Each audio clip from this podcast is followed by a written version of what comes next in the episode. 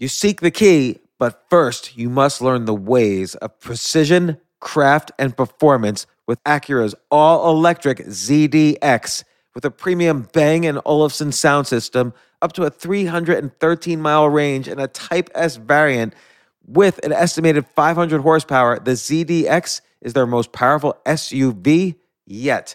Unlock the energy when you visit Acura.com to order yours today. Okay, let's do some quick math.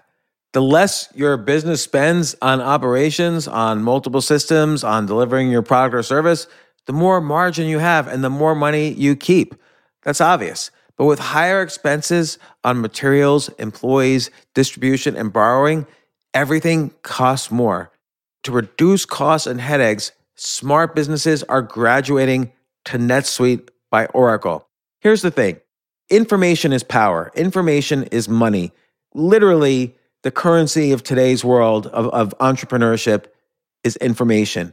And if you could bring all of the your the information about your business into one dashboard, this is incredibly valuable. NetSuite is the number one cloud financial system, bringing accounting, financial management, inventory, HR into one platform and one source of the truth about your business. With NetSuite, you reduce IT costs because NetSuite lives in the cloud with no hardware required, access from anywhere. You cut the cost of maintaining multiple systems because you've got one unified business management suite. And you're improving efficiency by bringing all of your major business processes into one platform, slashing manual tasks and errors. This is so valuable. You just hit a button and you can see all the information about your business instead of having to like call five different departments and get all these emails and put it all together and make sense of it. Over 37,000 companies have already made the move. So do the math, see how you'll profit with NetSuite. Backed by popular demand, NetSuite has extended its one of a kind flexible financing program for a few more weeks. Head to netsuite.com slash James. netsuite.com slash James. netsuite.com slash James.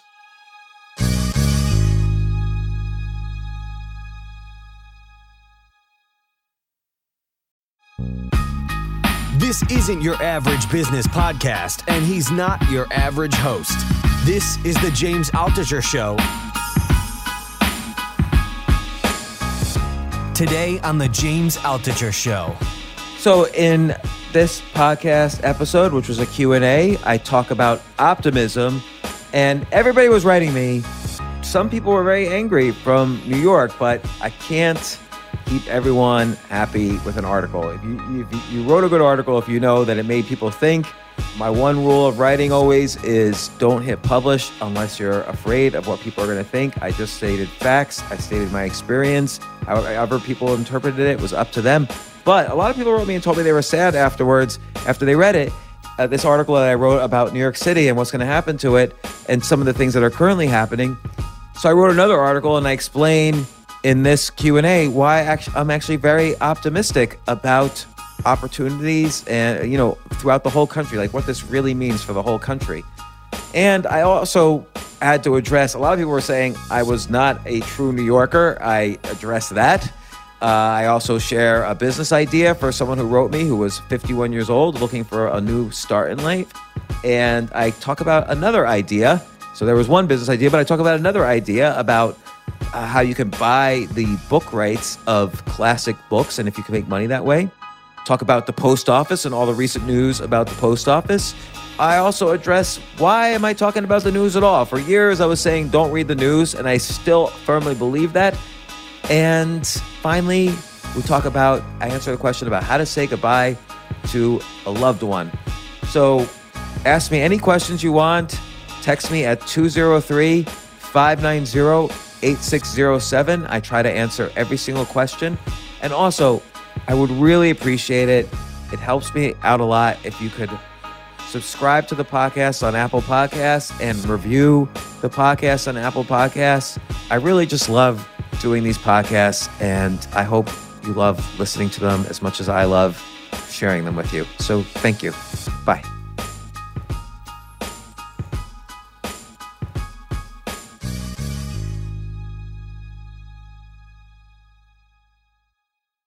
Welcome to Instagram Live. Uh, nobody's here yet, so how are you doing, Robin? Good. Good. Um, oh, you know, I had a glass of water, but I forgot it.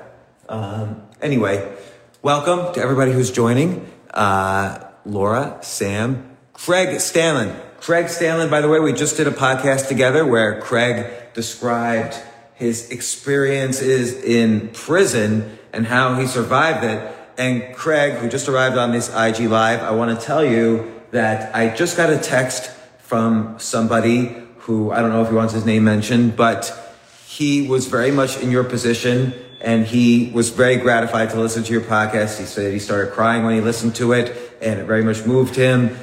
His experiences with the legal establishment changed his life and he's still getting over it. He's 37 years old now. His experiences were when he was in his 20s. And I will say to that person that, you know, as much as I'd like to say, you know, regret is another way of time traveling to the past, just like anxiety is a way of time traveling to the future, and we should always focus on where we are right now and what we can do to improve our lives now. I get it. I regret so many things from my past. Even though I'm incredibly happy, you know, here I am, great wife, great kids, you know, I have my ups and downs all the time, and I do have my regrets, even though I wouldn't live things over.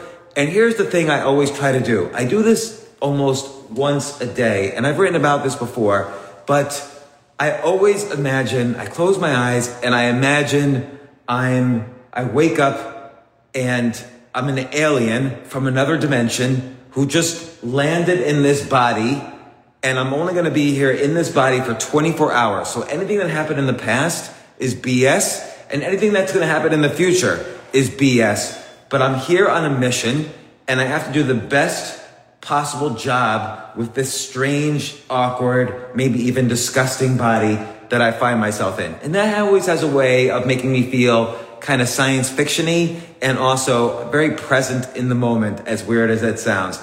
And it works because then I start thinking, well, what do I need to do right this second to make this person, this person, James is, whoever this guy James is, what can I do right this second to make his life better? That doesn't mean making a billion dollars because I'm not going to, as the alien, I'm not going to be here in the future, but it means can I improve my relationships with someone today? Can I make this body physically healthier today? Can I exercise the possibility muscle or creativity muscle today? Can I focus more on getting, vacuuming up all those regrets or anxieties? I don't know. That's what I do.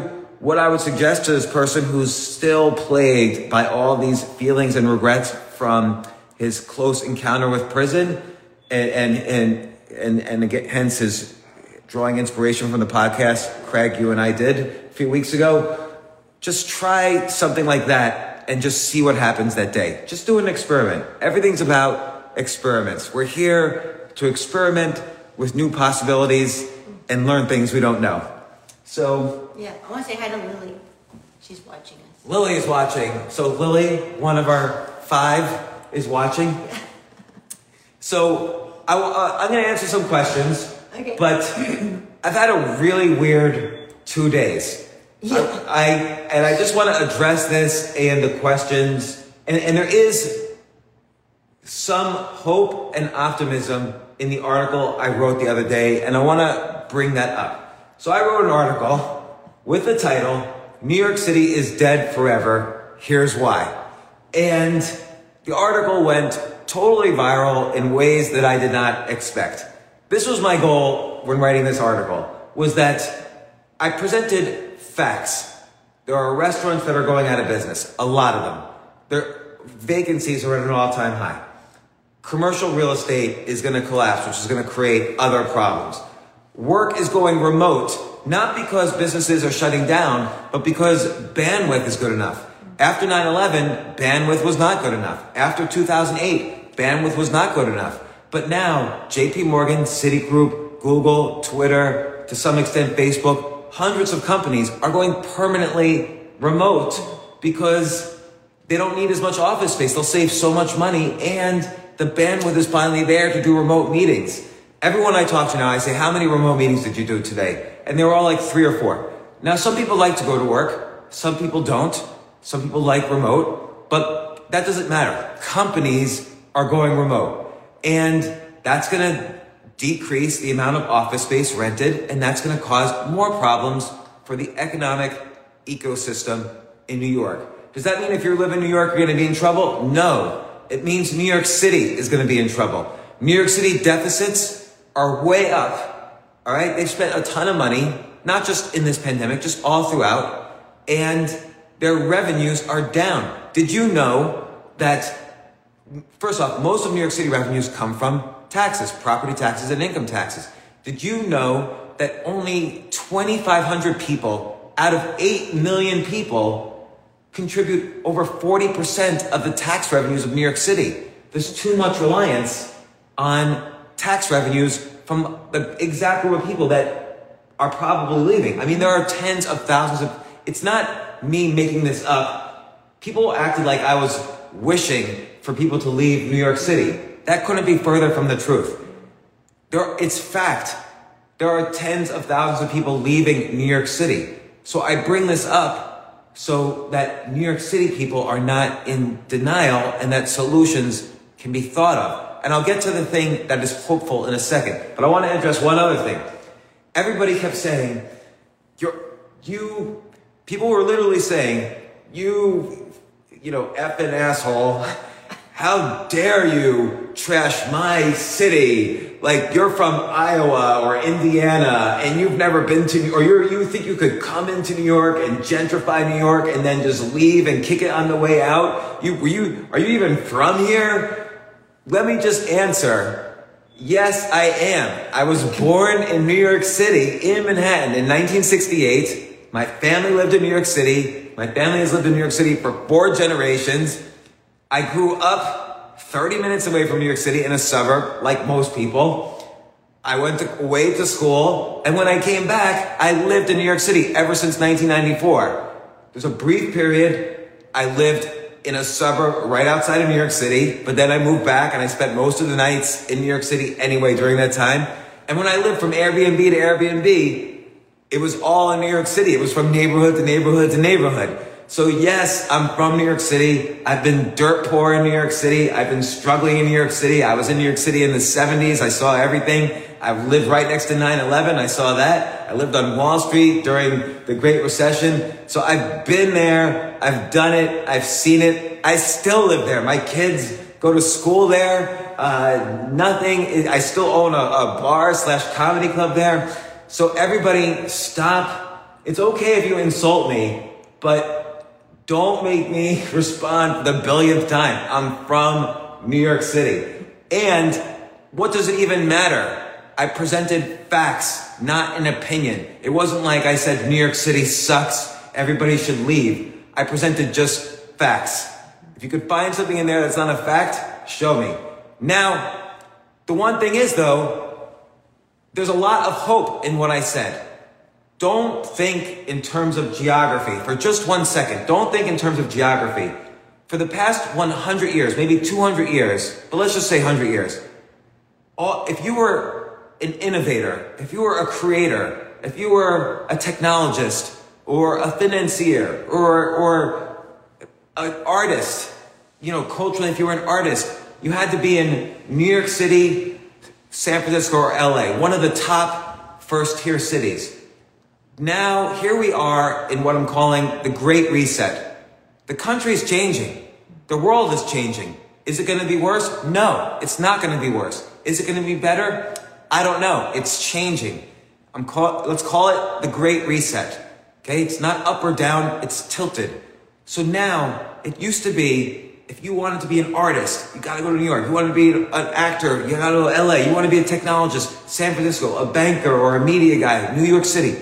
Now opportunity is to be spread out across the entire country. You could be whatever you want, wherever you want now. Again, it used to be in this one little geographic fictional area, New York City or San Francisco or LA. You have to go, you have to go to one of these three places. You were limited. The frontier of your dreams was limited by geography. Now it's not. Now be an artist, be an inventor, an innovator, a creator, a, a whatever you want to be. Your your frontier now is inside of you. It's not it's not a geographic boundary. I get it. You want to help New York. You want it to be the greatest. I do too. But it's unfortunately going to go through hard times. I don't know how to stop the facts that I mentioned.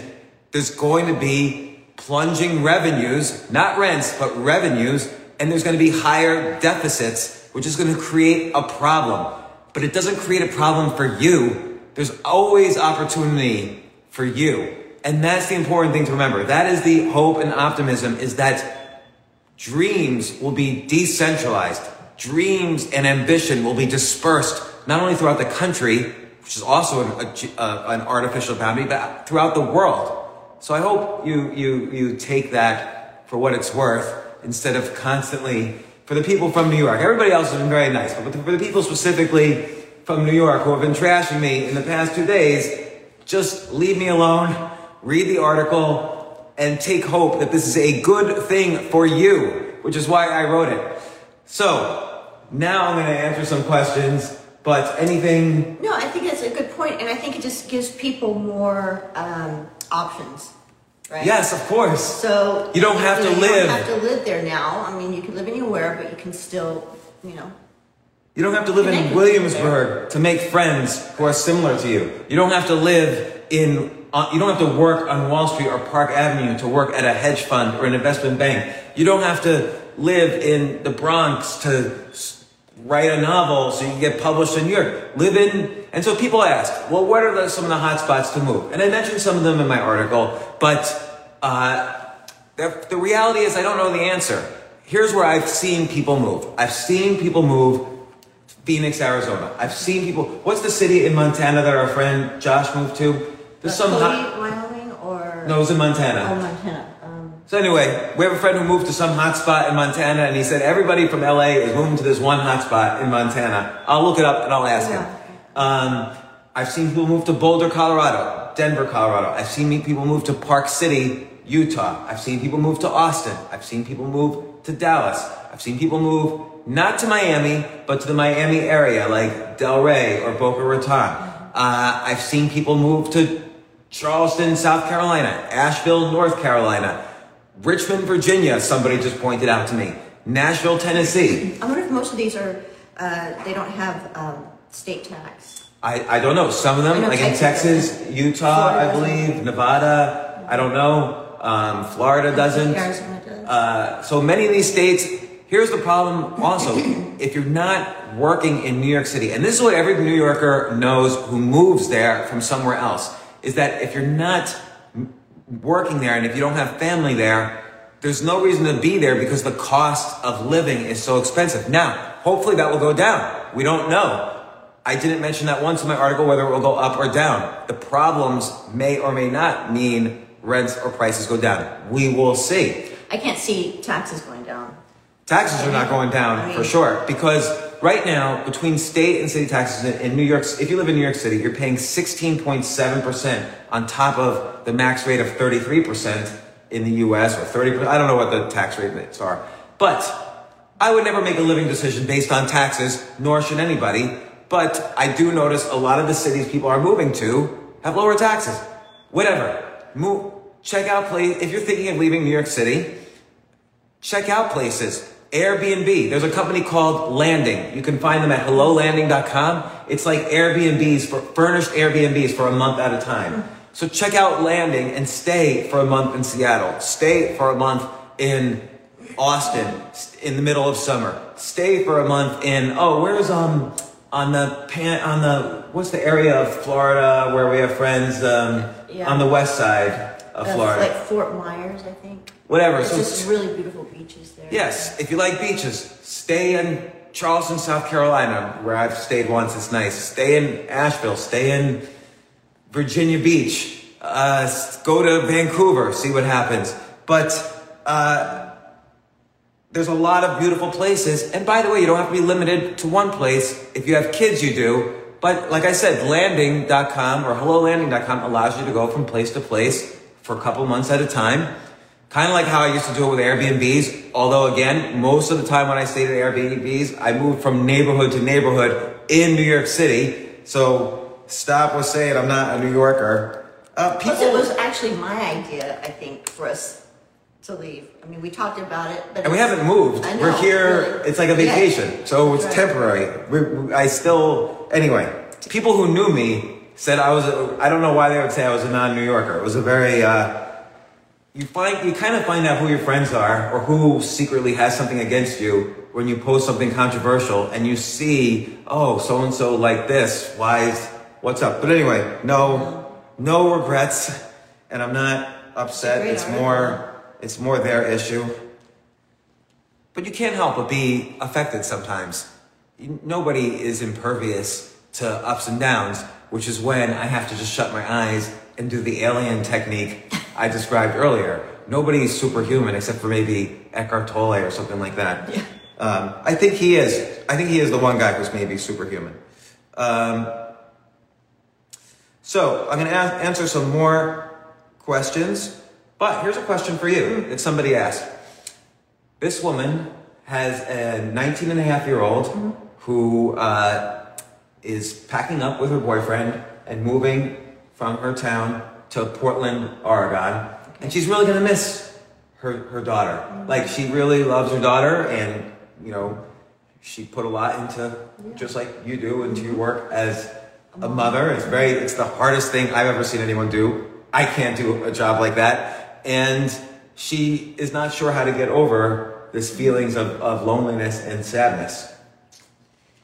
Yeah, I don't know. I mean, I'm, I'm sort of dealing with that myself. Very much so. So I, I think just staying connected, um, How? FaceTime or, you know, at least technology allows you to see them face, you know, their face and talk to them and Talk to the. yeah. So it's important, I think, to connect, to keep connected with your kids. You can, you can call them uh, on WhatsApp. You know, that's what I do. I bug my kids let me let, let me ask you a question. How many times a day do you either call or text Lily? I don't know. Lily, do on? IG right I now? know. Probably around four or four times. I think it's more like forty times a day. Like you're at like at two in the morning. Managing At two in the morning, the- it'll the phone will light up, and you'll reach No. over. It might be Lily, and I like do.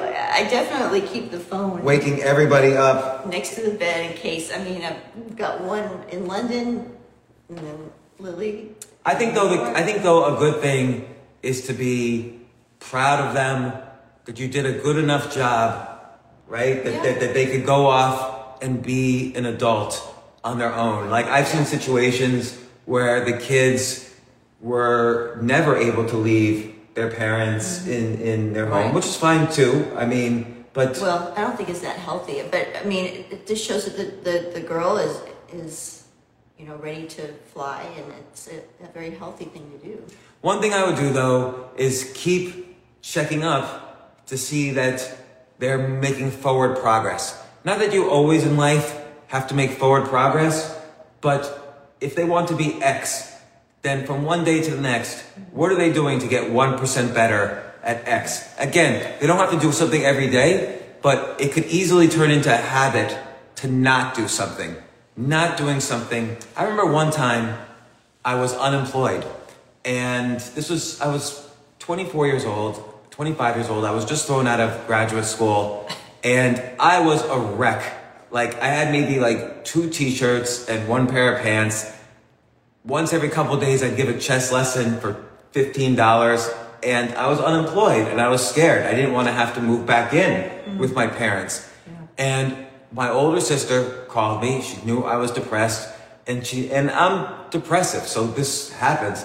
Uh, she said, "Whatever you do, just make sure you do one thing a day. Sometimes two things a day is too much, to be honest. Don't don't put a, an ad on Tinder and go out on five dates and start a new business.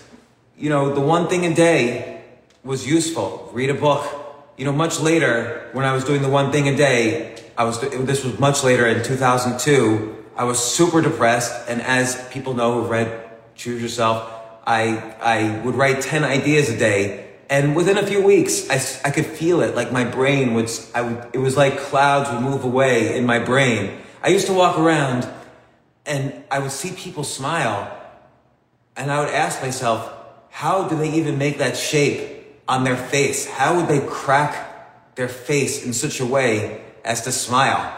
And I couldn't do it. I couldn't even imagine it, even though obviously I knew they were smiling. I didn't understand what it meant. I thought they were just fooling themselves to be happy. But after writing down 10 ideas a day on a waiter's pad, as depressed as I was and as hopeless as my situation was, I was losing my home, had no money, everything, I was able to, I saw the clouds go away and literally light come in. And even though my situation didn't get better and I still had depressive periods after, I saw kind of a light at the end of the tunnel. So there's various ways to, to get over depression. But again, if you're the mom and that's your daughter who went away, you know, feel the pain that you missed her, that you miss her, and mourn it. But you also have to move on right. and come up with ideas and figure out what you're going to do with your time. And talk to her 40 times a day. Text her 40 times a day. She's not going to want to talk to you 40 times a day. My kids want to talk to me once every 40 days, but that's another story because one of them's right over there. Two of them. Um, all right. Uh, people want to know, or somebody wants to know, what do I think about the post office? The post office now has become political. A year ago, if you had asked me about the post office, I had a very definitive answer. I said the US should sell it before it goes out of business. That was my answer. That was before it was political. Now you can't say that because now it means something else, I think. I don't even know what it means now. But like, here's the thing. The US government is in all this debt, but it also has a lot of things that it owns. Like the post office itself, that could probably sell for a hundred billion dollars. Mm-hmm. And why shouldn't? Why shouldn't, like Federal Express, for instance, when Amazon sends you things, they rarely use the post office. They use UPS or they use Federal Express. They use more reliable, reliable deliverers of mail. Mm-hmm. So, not that the post office is unreliable, and I, my uncle was a mailman. I have a, a, a you know, I grew up with knowing different people in my family who, who, my dad worked for the post office, the exact building that Facebook is going to start renting in New York City. My dad would tell me stories of working there Christmas Eve, so he got like triple overtime. But uh, the post office doesn't really need to be owned by the government. Private entities should pay a huge price for it and make it work. And by the way, the US government should use the post office for more things. Like you instead of using the banks to pay the PPP direct stimulus checks, use the post office. The post office knows where everybody lives. The banks just know who has bank accounts like it's the, the number of people unbanked is much greater than the number of people with no address at all. So the, the government should think of more uses for the post office. You could have gotten the stimulus checks to people in days rather than uh, weeks or in some cases a month. So, you know, and then the US should sell the post office. But anyway, that was my answer before. Now I have to think a little bit more about it because it's become political. So the reason it's become political, I guess, is uh, the Democrats want everybody to mail in their votes, and the Republicans supposedly don't want that. But why do they want them to do that? I don't know. I have no. I have no clue. There's a good. There's always a good reason and a real reason. The good reason is for coronavirus. Blah blah blah. You know, uh, uh, mail in the votes is safer. So, uh, and that's the good reason. The real reason maybe is they think there'll be a different kind of you know, I assume everybody has, I assume the Republicans don't want it because they think they'll get more votes that way, and the Democrats want everybody to mail in because they think they'll get more votes that way. And so the Republicans, being on the other side of that, don't want mail in. And so they're, they're denying funding for the post office, or the Democrats are denying funding because apparently it's tied into the stimulus package. Right. So, and I think Trump wants to put the money into the people's hands rather than into a. Sure. So, so, so look, the key thing in this stimulus package is that before any companies get bailed out, before anybody gets bailed out, human beings need to get bailed out. And this is what I wrote. I wrote this to them. I wrote this, I'll tell you, I wrote this to Larry Kudlow, the National Economic Advisor. I wrote, and who I've known for decades. I wrote, do direct stimulus And, and that's how, well, people are hungry. That's what will help people the fastest. It's not like people won't get a job after getting a $1,200 check. They need the money. They're being told to stay home. So do that before any bailout. So I do think when Congress is convening sessions to interrogate the postmaster general, but they're not involved in sending, I don't even know what size checks the Republicans want, the Democrats want. Give the maximum possible. Oh, I just spit on you. You got coronavirus now.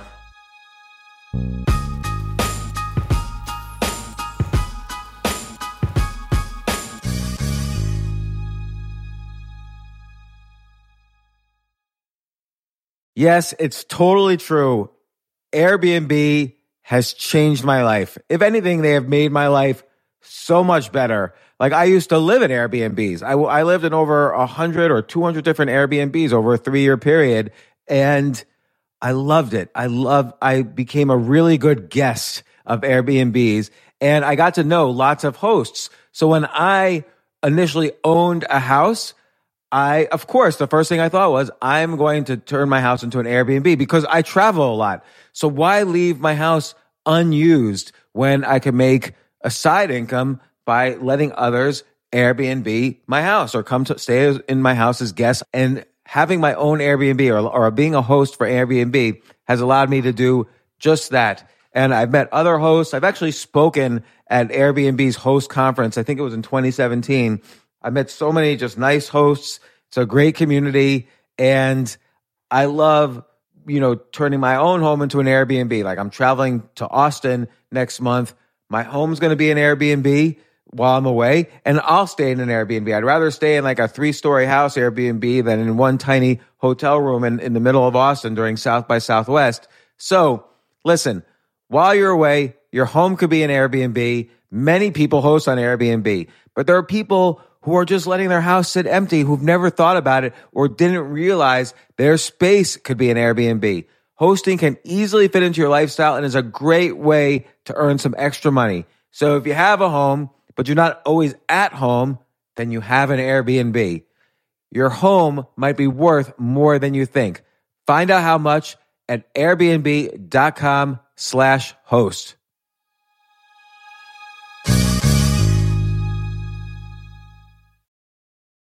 I remember last year I was asked to go speak at the Norway Business Summit, and I was so excited because side by side with the Business Summit was the Norway Chess Summit, where I would get to see in person Magnus Carlsen, the best chess player ever, playing chess. But it was four plane rides, like to get to the city that ultimately I would go to. So I really did not want to fly for 14 hours, and they, they were willing to pay for everything for me. So I, I at first class. So I didn't want to fly for 14 hours and not be first class. So I had to hurry up and get on the phone immediately to get those first class tickets to a chess tournament in Norway.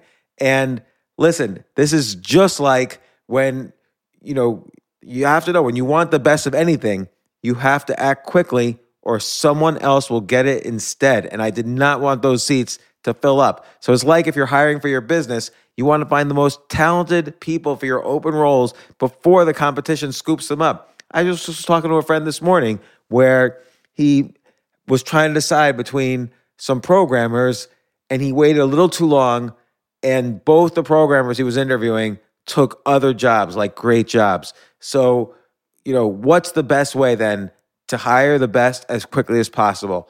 ZipRecruiter. ZipRecruiter finds qualified candidates fast. And right now you can try it for free at ziprecruiter.com slash James. Just try it and see. You'll, you'll find out. So ZipRecruiter's powerful matching technology takes center stage to identify the top talent for your roles. Immediately after you post your job, ZipRecruiter's smart technology starts showing you qualified people for it. And I know this because one time I signed up as an employee, potential employee on ZipRecruiter, and I got nonstop. Really, I was, even though obviously I wasn't looking for a job, I love what I do, but I just wanted to see what would happen because they were a, a, a sponsor of my podcast. And the most interesting jobs would pop up in my emails like, hey, you're qualified for this or that. And so it's interesting to see. So just Just go there and try it. Try ziprecruiter.com slash James. Amp up your hiring performance. Now, this is more for if you're hiring, but amp up your hiring performance with ZipRecruiter and find the best fast. See why four out of five employers who post on ZipRecruiter get a quality candidate within the first day. Just go to this exclusive web address right now to try ZipRecruiter for free. ZipRecruiter.com slash James. Again, that's ziprecruiter.com slash James. ZipRecruiter, the smartest way to hire.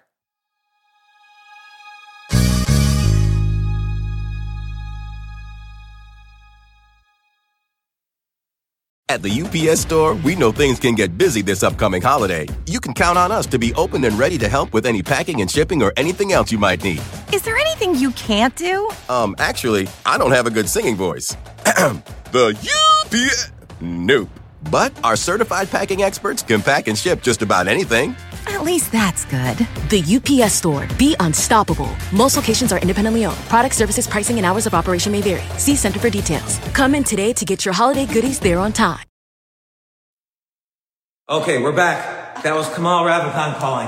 I'll have to call him back. So, uh, uh, I don't even know who wants what stimulus, but give the maximum check possible to each individual person, let's say in the bottom half of income. Okay, so 50 to 80 million people, I don't know.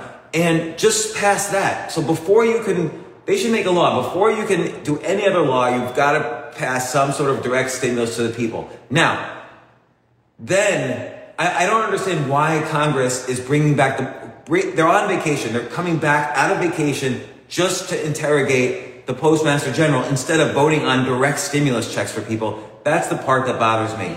Politics aside, people need help, but all these people in Congress are worth 50 to 100 million. Nancy Pelosi is worth 300 million. Trump's worth billions. Other senators are worth tens of millions.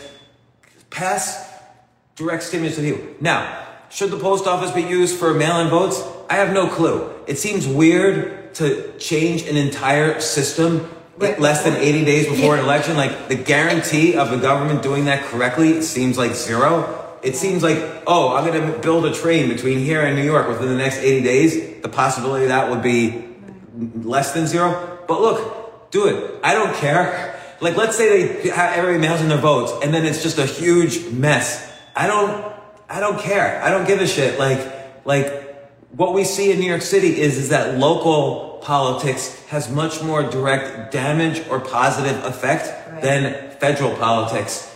Uh, you know, who knows? And this gets into a discussion of, you know, of course everybody is going to go with their own agenda. Maybe Trump says the good reason is he doesn't want fraud and it'll be a big mess, but the real reason is he wants more votes. Maybe Pelosi says, or Biden says, he doesn't want everybody to get COVID by going to the polling places, but the reality is he wants more votes. Just don't be fooled by the real, by the good reason. Always ask, what's the real reason? Be skeptical. Clearly, they do not give a shit about someone getting coronavirus. They have both sides have protests, rallies, gatherings. The, the US is, is largely open for outdoor dining and for stores, so people could go vote. So again. And they're not saying just that they're just going to do uh, mail in, right? They're going to allow both. I don't even know. But yeah, know. they're going to allow both. So, so I don't know. I, I personally do not give a shit. I think it would be hilarious if everyone mailed in a vote and it turned out to be amazingly just a clusterfuck and like 20 dead people per per town. Didn't they lose a lot of uh, of these uh, envelopes? Yeah, yeah, it's a disaster. But I don't. I think it'd be funny. And like everyone says, oh, but democracy has to go on. Clearly, democracy is not working right now because these guys are at each other's throats. If you read through history, the last time I've seen anything this violent was 1857, when two senators, one senator almost beat up another senator in Senate chambers, like almost killed with a cane. That's because they were all old. So that's how things are. That's not. like the, now. You know, in not to get too far away from the questions, but in a political liberal society, I don't mean liberal in the Democrat sense. I just mean in a in liberal in the sense of being open minded and thinking you're, you're going to have people who disagree. That's a reality. Right. You can't have 100% of people agree with you. You can't censor people who don't agree with you on either side. You can't try to ban people. You shouldn't be, you shouldn't say, I'm not going to be friends with people who don't agree with me, but I mean, maybe you could, but that'll limit you severely. In a, in a good political society, and maybe this is a dream and it can never come true, there should be both reasonable people and rational people. So a reasonable person says, I believe in X, you believe in the opposite of X, and. We will figure it out. Right. We will come up with a compromise, or we we all agree with the system is a democracy, so Right. Congress will vote, and we all agree to abide by Congress. That's reasonable people. Now, what's a rational person, and how is it different? A rational person does think of their own self-interest. So a rational person might say, it's better for me if they lower taxes. And then a rational person might say, but you know what? It's so much better for society if they raise taxes. Hypothetically, I'm making this up. I actually believe in lower taxes. But a rational person might say, you know what? It's so much better for society if they raise taxes that I'm in favor of raising taxes. So a rational person largely acts out of their own self-interest, but if combined with being a reasonable person, they do it in such a way that people with many different opinions can vote and decide, and society moves forward and hopefully grows in the process and learns from its mistakes. Right now, we are not in a good political system, no matter who wins. We don't have reasonable people. We don't have reasonable people, and I don't even think we have rational people right now. Like I don't think. I think a, a good 50% of the decisions made during this pandemic and lockdown were not rational, rational or reasonable on both sides. on both sides. But that's another story.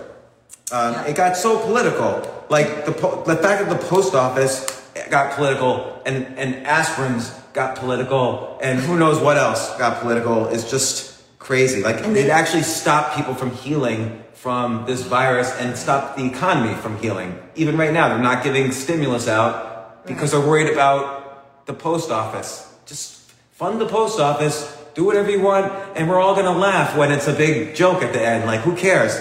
So, They uh, have terms, I think, in Congress. Some of these people have been there forever, and it's, it's just no good, I don't think. To have people there for oh so yeah, long. term limits for Congress. I like two terms. People always say, "Oh no, people learn when they're there from experience." No, they don't. They learn how to cheat. Senators have been there for 40 years. Why haven't they saved the world yet if they got if they're so great? Like uh, two terms for every for Right. House, Congress, governor. I Really mean, wealthy.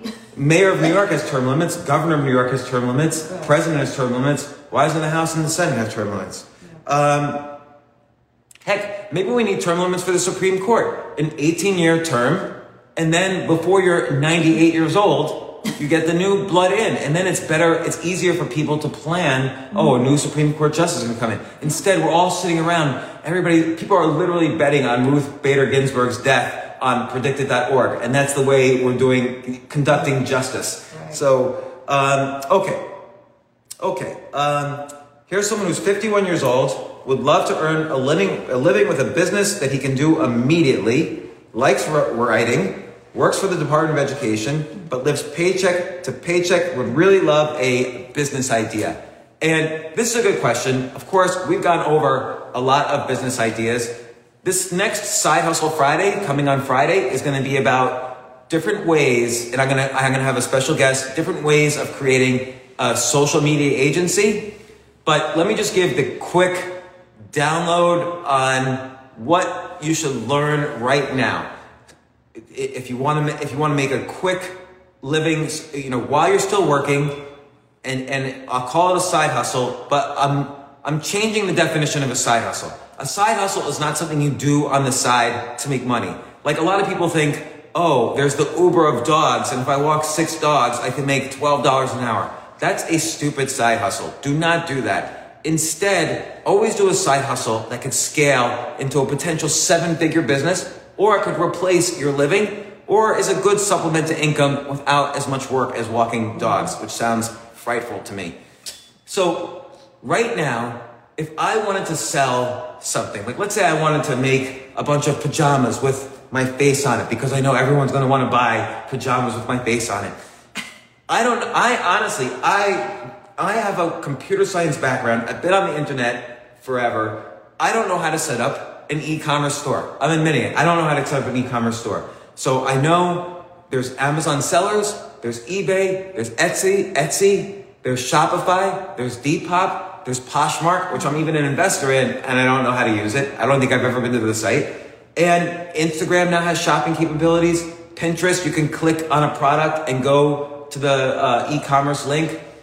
There's all sorts of things you can do. So what's what's happening in the economy right now? You go to major cities or even towns, the stores are closed. And the stores might be closed for a long time. So you go to a store and you say, "Hey, I noticed you're closed, I or I noticed you have limited, you know, access. You, I also noticed you're not on eBay, you're not on Shopify, you're not, you're a clothing manu- uh, seller, you're not on Depop. I will set up 10 different stores for you I will set up all your e-commerce needs. I will make sure people will find you on Google. This, by the way, it's not hard.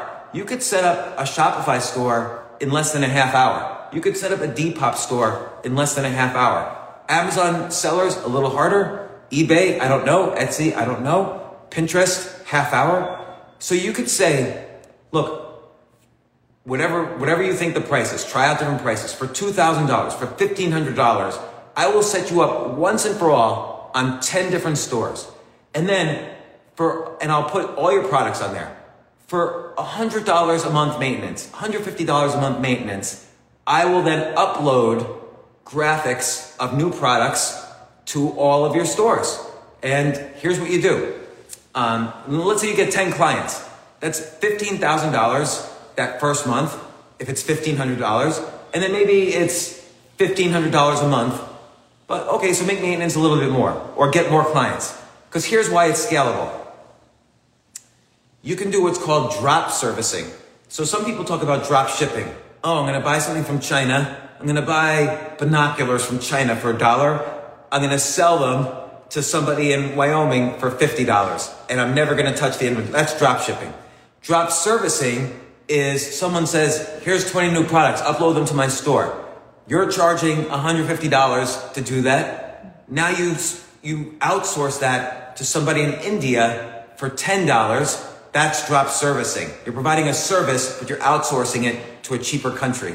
So create a social media agency, use drop servicing, and you could expand and scale it and grow it and eventually sell it. So that is one possibility. I'm going to dive into this deep on Friday. If you listen to the podcast on Friday, Side Hustle Fridays, I'm going to go way into this with a friend of mine who I've set up a social media agency in the past. He has set up a different type of social media agency. We're going to compare notes and determine best practices. But w- when I saw this question about a 51 year old who obviously has some skills, wants to start a business, this is the first, but has a full time job, lives paycheck to paycheck. This is the first thing that came to mind uh, because I know it can be done. I know people have done it. I know you can make a good living from it. And there's a lot of other things I've spoken about and, and will continue to speak about. I'll present more of these ideas every single week, maybe every single podcast. Uh, oh, this is a great question. Someone says, would it be feasible? This is a good question. Would it be feasible to buy up the rights of niche market books, for instance, on fly fishing, for example, or golf or cooking, convert them to all new formats plus reprint and make profit that way. What would be involved in that process? Some of these books sell for $250 on the used book market. Great question. So, Tim Ferriss, I don't know if you know who he is. He wrote The Four Hour Work Week, The Four Hour Body, The Four Hour Chef bunch of four hour books, and he's got a great podcast. He's been on my podcast. I've been on his. It's a good friend of mine. Tim Ferriss was for a while in this business. He would buy up the audio rights of tons of books. For instance, I think Ryan Holiday's Obstacle is the Way or Ego is the Enemy. Tim bought the audio rights because audiobooks started to sell more than paperbacks. So, uh, also he, um, he bought like the audio rights for lots of classic books. Then he would produce the audio book and he would release it. So yes, you can buy the rights for older out of print books, or you can maybe find books that are in the public domain. Like I don't know how long they've, been out for like 60 years or something. They've been they're in the public domain, and you could easily Google which books like Jane Austen or Pride and Prejudice. Maybe you can make the audiobook or maybe you can make an annotated audiobook so you you have somebody read the audio you buy you don't even have to buy the rights because it's public domain. You have someone read the audiobook and then maybe you have a professor provide notes after each chapter. So it becomes like a teaching guide the audiobook. So or you could just buy you know oh it looks like this book is number one in its category. They don't have an audiobook. I'm going to buy the audio rights.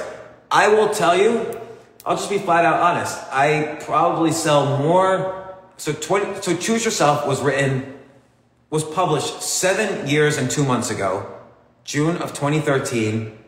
To this day, I make more money every single month.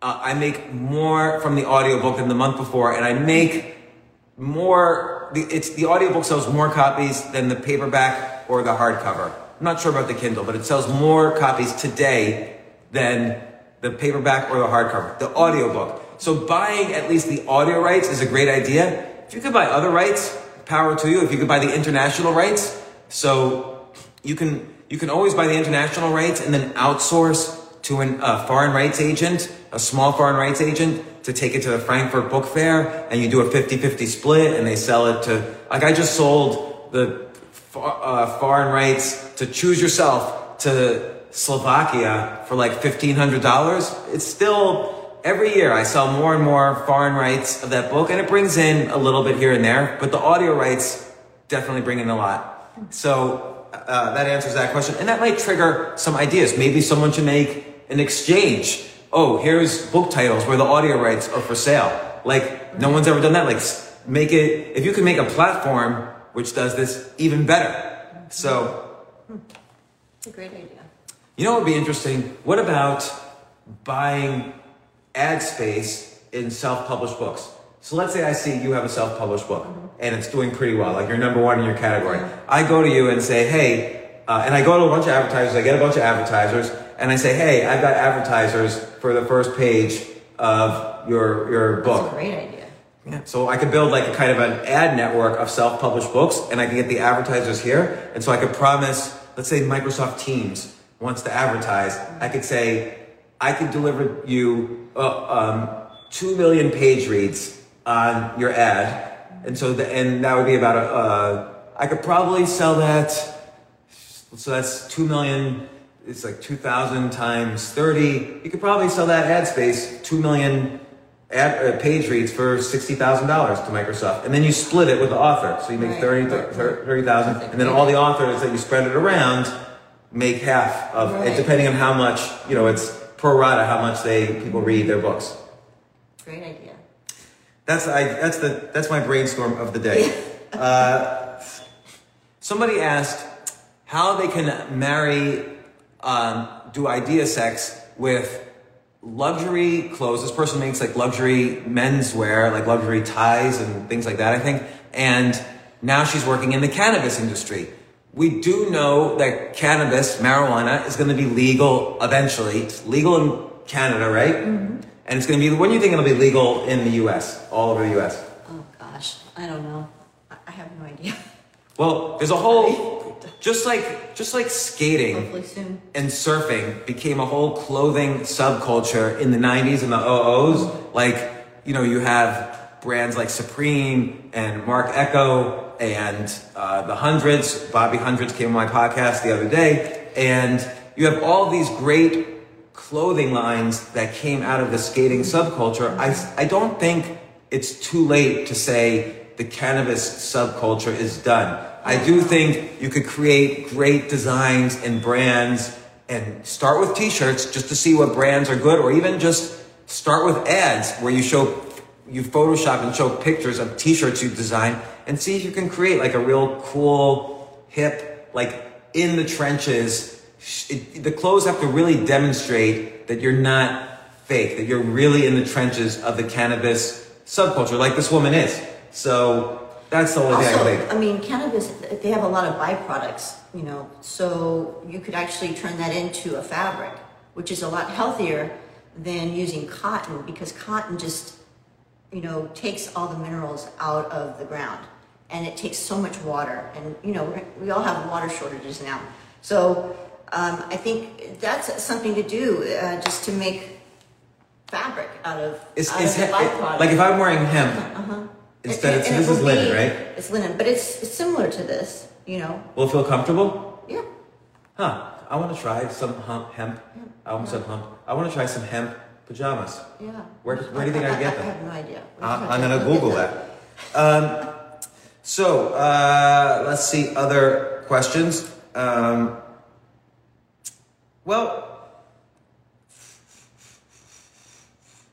let's see. Uh, so okay, somebody asked a question that I've been kind of anti-news for the past ten years. I've been super anti-news and anti-political, even talking about it on my podcast or in my posts. And the question is, why am I now? And they're not criticizing it. They've been enjoying it. They've been enjoying the recent podcast where I've been a little bit more topical and a little bit more on the news.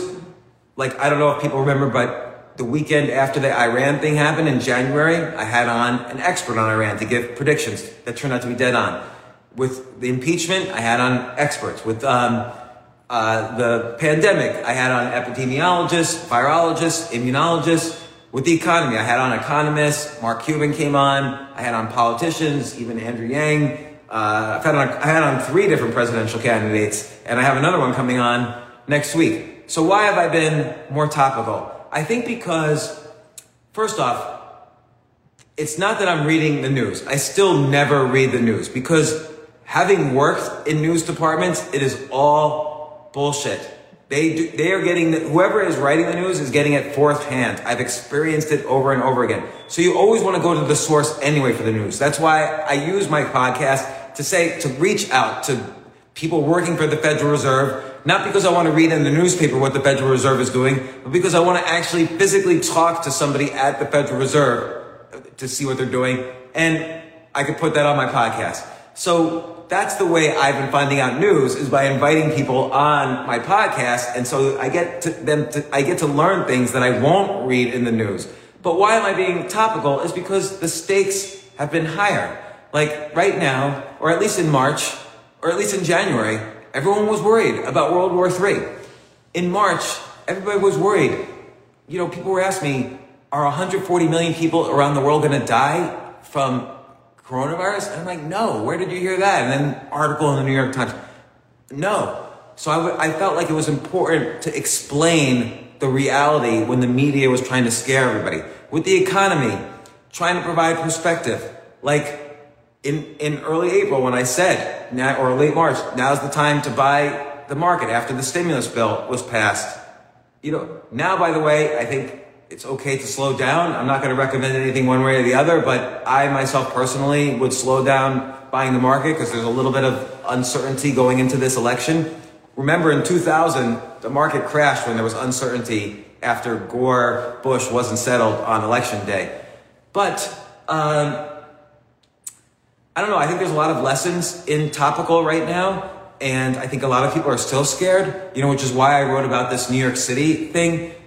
It's not the first time I've done this. I wrote about Brexit several years ago and people shouldn't be as scared as, as they were. I've always written about very scary moments when I see points of optimism.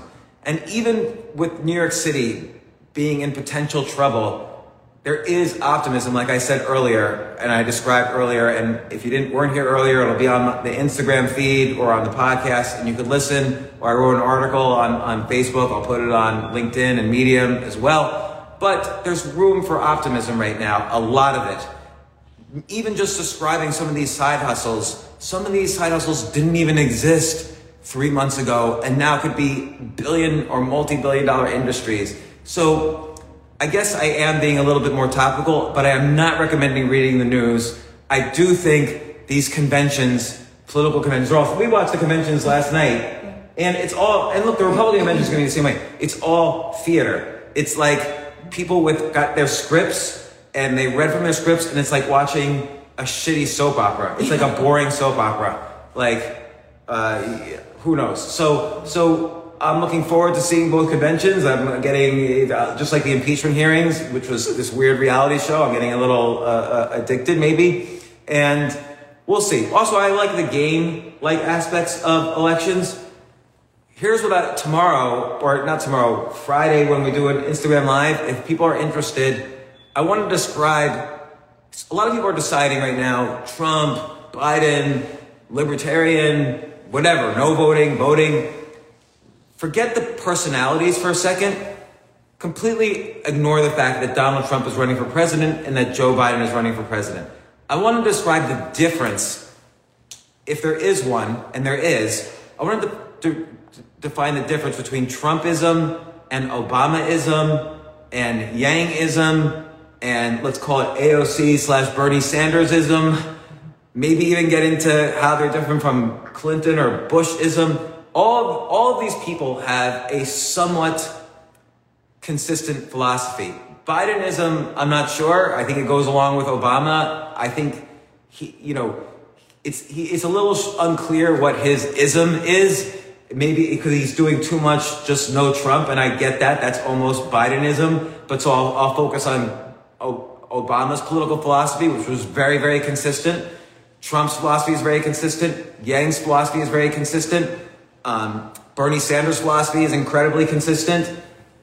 Jo Jorgensen, the libertarian candidate, is incredibly consistent. So if people are interested, maybe hit some hearts or whatever. On Friday, I'll do a brief summary of uh, all these different isms because there's reasonable things in all of them and there's unreasonable things in all of them. And maybe you can make a better decision if you know the political philosophies rather than just saying like a fifth grader, like, oh, I hate him or I like him. I mean, I, when I was in fifth grade, when I was in fourth grade, I, I was really against my dad's choice. No, I was, I was sorry. I was like in first grade. I was really against my dad's choice for president. He wanted, this was 1976. He wanted, he wanted Jimmy Carter and I was eight years old. I wanted Gerald Ford. And he was like, why do you want Gerald Ford? Do you even know anything? And I said, well, I don't, why are you voting for a tennis player? Because I thought Jimmy Carter was Jimmy Connors, the best tennis player in the world at the time. And so I just refused uh, to agree that Jimmy Carter and Jimmy Connors were two separate people. So that's how people still pick their candidates, I feel. Yeah. And so I just want to go over the political philosophies just a tiny bit for five minutes and we'll see. But meanwhile, if you have questions for us or topics for us, uh, I'm you can text me questions anytime you want, 203 590 8607. I'm trying to get Robin to talk more.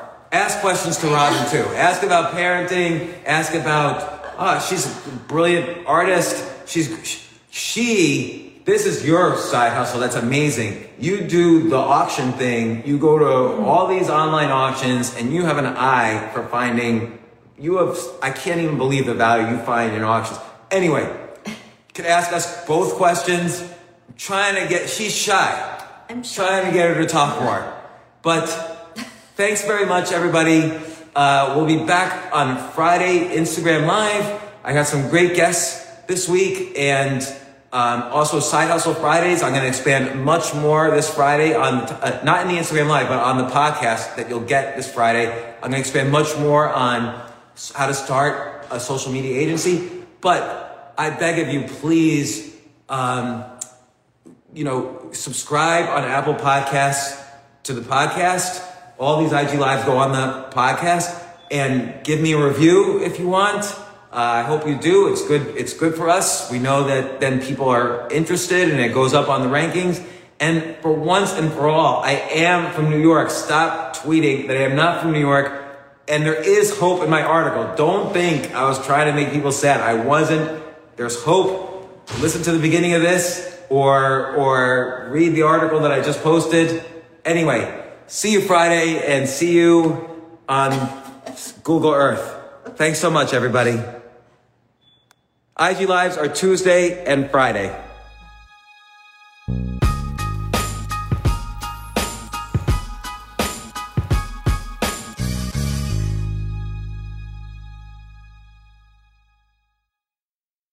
Want to make mom's day? Get to your Nordstrom Rack now and score amazing deals for Mother's Day, which is Sunday, May 12th. Find tons of gifts from only $30 at Nordstrom Rack fragrance, jewelry, luxury bags, activewear, beauty, and more. Save on Kate Spade New York, Stuart Weitzman, and Ted Baker London.